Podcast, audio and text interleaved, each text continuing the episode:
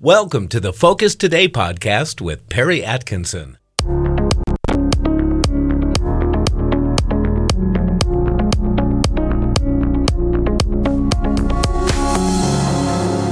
Well, welcome back. And another friend that we uh, kind of got last time I talked to him, and he was heading out to go skiing. but we found him. We're glad to have him back. And that is uh, retired Army Major General Jeff Schloesser is back with us today. He's an aviator who commanded the 101st Airborne Division for 33 months, including uh, 15 months in combat in Afghanistan. He's also 34 year Army uh, career. He served in Afghanistan, Iraq, Kosovo, Albania, Kuwait, boy, all over the place. Uh, Korea, and twice in Germany. And he's the author of a fascinating book entitled uh, Marathon War Leadership in Combat in Afghanistan. Check that book out. And he has a website, jeffschloesser.com. General, way too long, friend. How are you? Oh, we don't have your audio. A little there on the. Oh. Gee, well, it wasn't from skiing. Hopefully, you didn't make your your wife mad. No, no, that's all fine. Uh, everything's uh, tranquil at the home front. Uh, actually, I slipped in the shower this morning, so those things uh, happen. Good to see you, friend. Uh, gosh, where do we start? Let me just ask you a simple little question: Is what's happening in the Middle East any kind of a result of what happened in Afghanistan?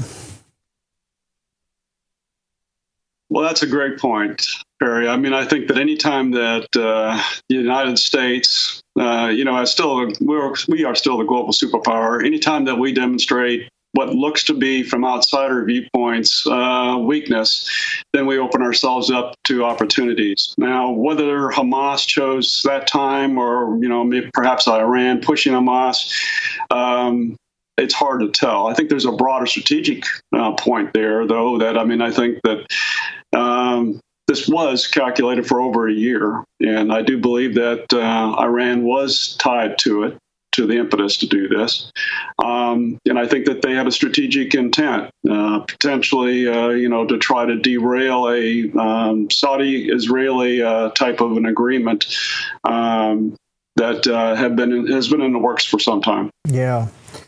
Uh, any idea why we didn't pick up, we and even Israel didn't pick up on an, any intelligence on this one?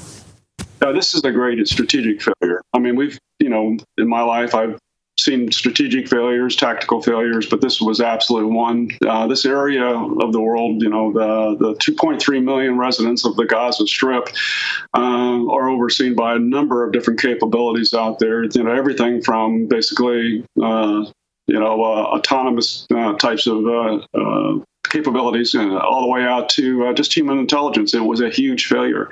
I'm sure that when there is time for breath, uh, Israel and the United States will try to do a complete study of what actually happened and make sure that it doesn't happen again. But it was a strategic failure of note of, of it, it, goes all the way back to almost looking like Pearl Harbor for the United States, for sure. Mm. Um, what's your 30,000 foot view of what's going on over there?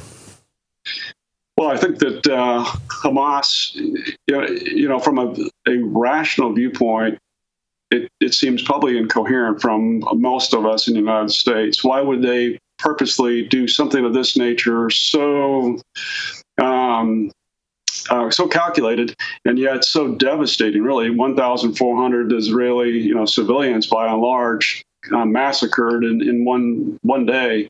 Uh, why would they do that? Because they had to know that it would result in uh, most of Hamas being eliminated over a period of time. And I, and I truly do believe that's uh, Israel's intent. And, and I think most uh, nations that uh, uh, understand how uh, terrorism occurs uh, back that intent to get rid of Hamas basically as an entity.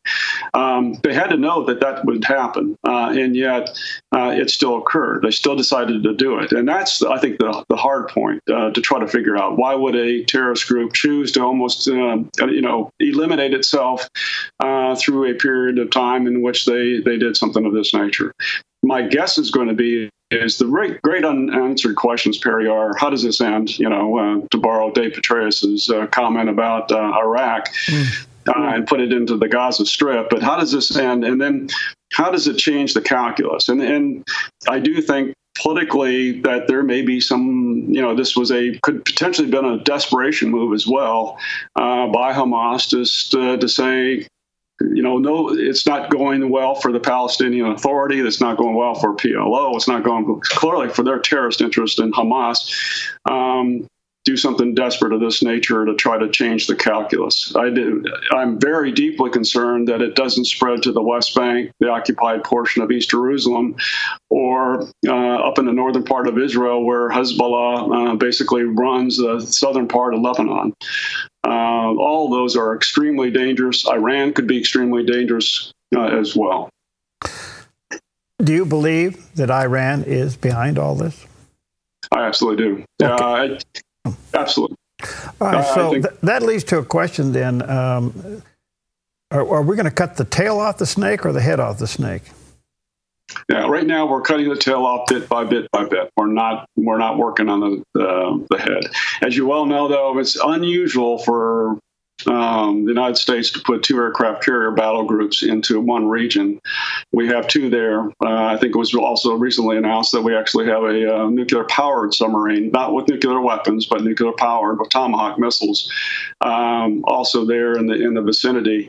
There is no doubt in my mind that if Iran made the wrong choices, um, that uh, they would absolutely suffer consequences. Back to um, Iran using Hamas to bring this, knowing that it would probably uh, wipe Hamas out, to stop Saudi Arabia from maybe entering the uh, Abraham Accord. Does it really stop it, or does it heighten the possibility now? Because at the end of the day, we don't understand the West, Sunnis and Shiites. At the end of the day, if Iran gets the nuke, Saudi Arabia's got to be nervous there's no doubt in my mind that, that uh, the Saudis, uh, well, they can't say that publicly in some cases, but they are as deeply concerned about Iran as the United States is, or as is Israel. They live a lot closer, and uh, they have had basically 3,000 years of shared history, not of which, all of which has been uh, very uh, friendly. And uh, there's no doubt that the Saudis and others in that region are deeply concerned about Iran and definitely don't want Iran to be more powerful than it is. In fact, they would really like to see it less powerful for sure. Do you think that Benjamin Netanyahu is going to go at it in spite of pressure from the United States to either do a pause, ceasefire, or slow down? I think the prime minister will do small, very calculated um, uh, pauses to allow humanitarian aid to go into the Gaza uh, area, the Gaza Strip.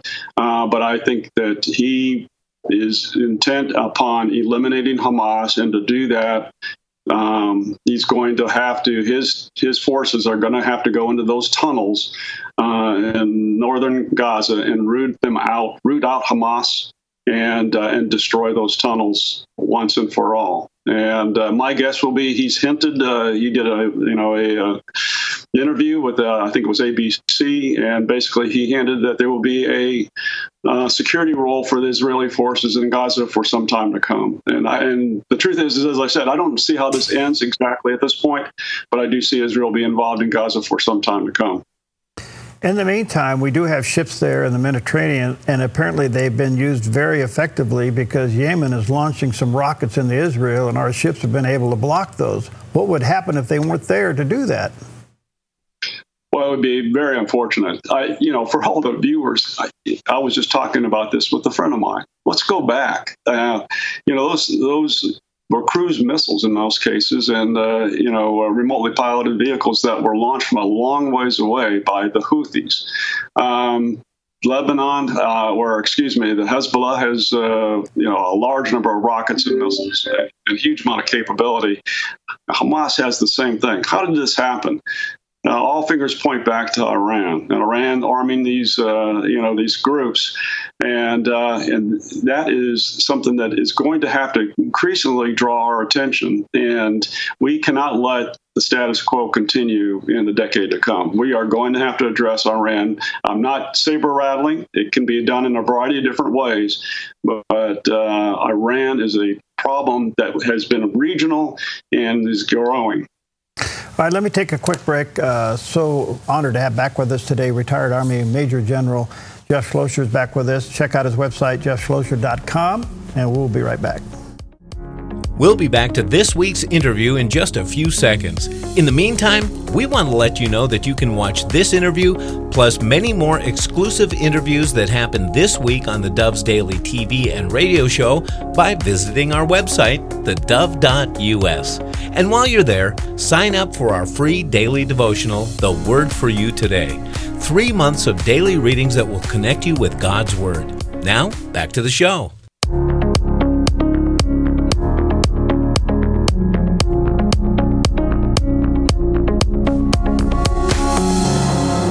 Welcome back. And boy, what an honor to have back with us today. Very timely. Retired Army Major General Jeff Schloesser is back with us. Aviator. Uh, he has served uh, our country well in so many positions 15 months in combat in, in Afghanistan, uh, 34 year Army career, uh, served all over the world. He wrote a book called Marathon War Leadership in Combat in Afghanistan. There's a picture of the cover of the book.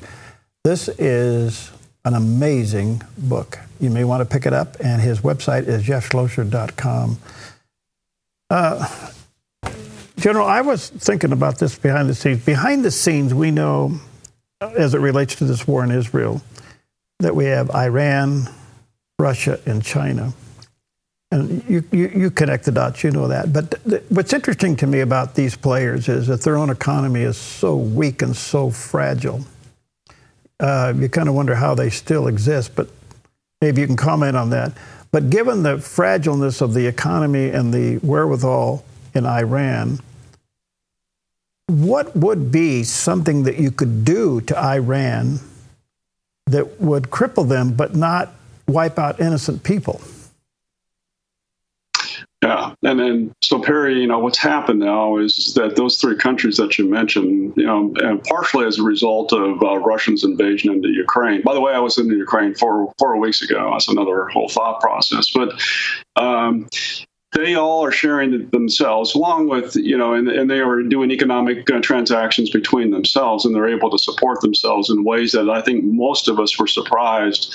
Uh, you know for example when we put sanctions on russia uh, during the uh, beginning of the invasion of ukraine so that's going to be really difficult to do it economically. And politically, they don't mind being pariahs. Uh, you know, I think they've demonstrated that they're quite happy just uh, communicating amongst themselves as well as with a few of the other countries, a couple in South America and a few others around the world that are willing to do business with pariah nations.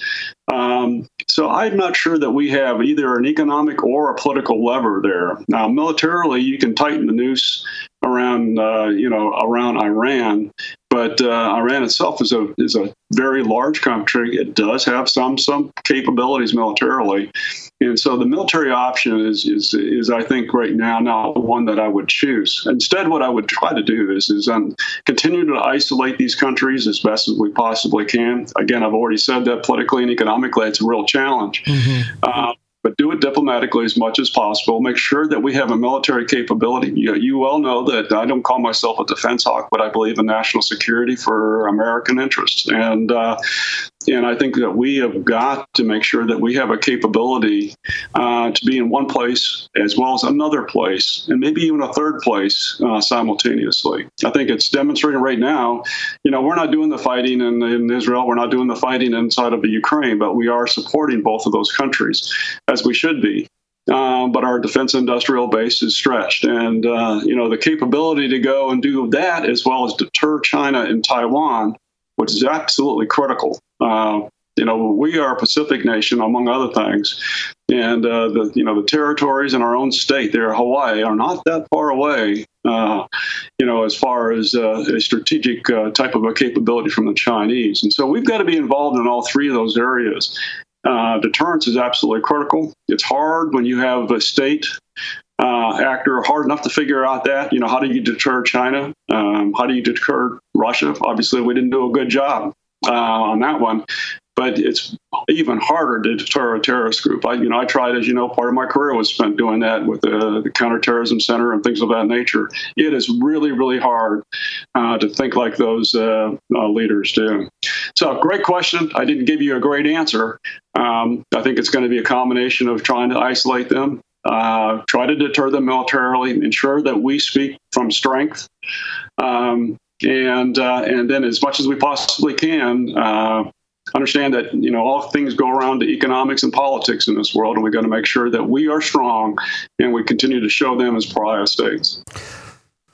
The other thing that's got me alarmed, uh, General, is the uprising uh, all over the world in support of Hamas since October 7th, which shows that there's an infiltration of that ideology in every country in the world, but more so in the major cities of the United States, that there's this pro Hamas pushback. What's your take on it? You know, I mean, it, I, for all of us, I think it's inconceivable that you know, um, you know, fellow U.S. citizens as well, you know, those in Europe and, and others uh, would would link themselves to a terrorist group. Um, I have to believe that these people either have been hoodwinked, led a different way, or they're confusing, you know, very um, what I would say is very logical, rational humanitarian issues having to do with the Palestinian people, which is a completely the Pal- all Palestinians are not Hamas, and you know, I mean, that's we have to understand that. Um, but they're getting confused. Uh, it's one thing to be, you know, concerned about humanitarian aid going into Gaza uh, to support Palestinian civilians who are innocents. It's completely different to be supportive of Hamas, a terrorist group who basically mutilated uh, and killed uh, innocent civilians and children um, uh, just 30 days ago. Um, I, th- I guess this sounds political. I don't mean it to be, but are you concerned that we have the fortitude with the current administration to be active in all these areas that you suggested to show strength and stability? It seems like we're reluctant to go. And I, and I say the same question almost for Israel. They are facing things down in Gaza, and they are facing things up in Lebanon. And I don't know where else it's going to break out. They're going to be fighting a three or four front war, and we have to be sending pressure to Iran and to Russia and to China and to stay away from Taiwan. Do we have the fortitude to do this? That's a great question, Perry. Um, you know, let's take it out of the political realm and, and, specifically the administration. Let's just talk about the U.S. people and our elected officials, whether they're, you know, the executive branch or the legislative. My concern is is that when we have what looks from outside source as disarray uh, in our own political system, it makes it look like we are weaker than what we potentially are. And uh, the worst thing possible is to have something happen and then have to go back and say, actually, we're not weak and we're about to show you we're not weak and we're about to get whacked here. That's worse. Um, so I, you know, when you have situations like this where our Congress has had a hard time finding a speaker, where it's not clear that this, you know, the House is speaking to the administration in a way that, or vice versa, um, that allows for a single coherent strong message coming from the U.S. people through its elected officials to Iran, to Russia, to China, then I think it's a problem. I, I just am staggered by it because um, I think America is looking for strong, firm leadership. Now, I grant it, we're, we're in a surrogate way involved in all of this, whether we like it or not. We're there, we're part of this. And if we don't show some fortitude, uh, that emboldens the enemy. I can't help but think that somewhere along the line, China is going to say, hey, this is a perfect time for us to go after uh, Taiwan. There is no doubt in my mind that China is looking not only at you know what's happening in, around the world, uh, what's happening in Gaza and Israel, uh, how our response is to Iran, but also in the Ukraine. There's no doubt in my mind that they're going to, they're going to school on us, and that we should expect them to learn from uh, either the weakness that we're demonstrating or those parts where we're actually demonstrating some power. There's no doubt in my mind China is going to school on us. Outside of your faith, how do you sleep at night knowing all this stuff? faith is an important thing, Perry, as you well know. Mm-hmm. Uh, 30 seconds. What happened in Ukraine? What would you discover there? The Ukrainian people are being hit very hard. We drove through small towns. There are no places, no graveyards that don't have pictures and flags and flowers of uh, their dead servicemen that have uh, been killed. No town. That said, the people I talk to there are absolutely convinced that they must they must defeat Russia. It's not a question of, uh, you know, do we have enough guts? Do we have enough weapons, etc. They must. They see themselves as the harbinger of uh, keeping the Russia away from the rest of uh, Wow. Wow. Hey, friend, good to see you. Thank you for your time. We value it greatly. Maybe we can connect again down the road. Prayers and thoughts with you, and uh, stay safe, buddy. Thank you. Best to you. Thank you for listening to this week's Focus Today podcast. Remember, you can visit our website to check out all the interviews we did this week on our daily Focus Today TV show at thedove.us. And if you like this podcast, please take a moment to rate us and share it with your friends.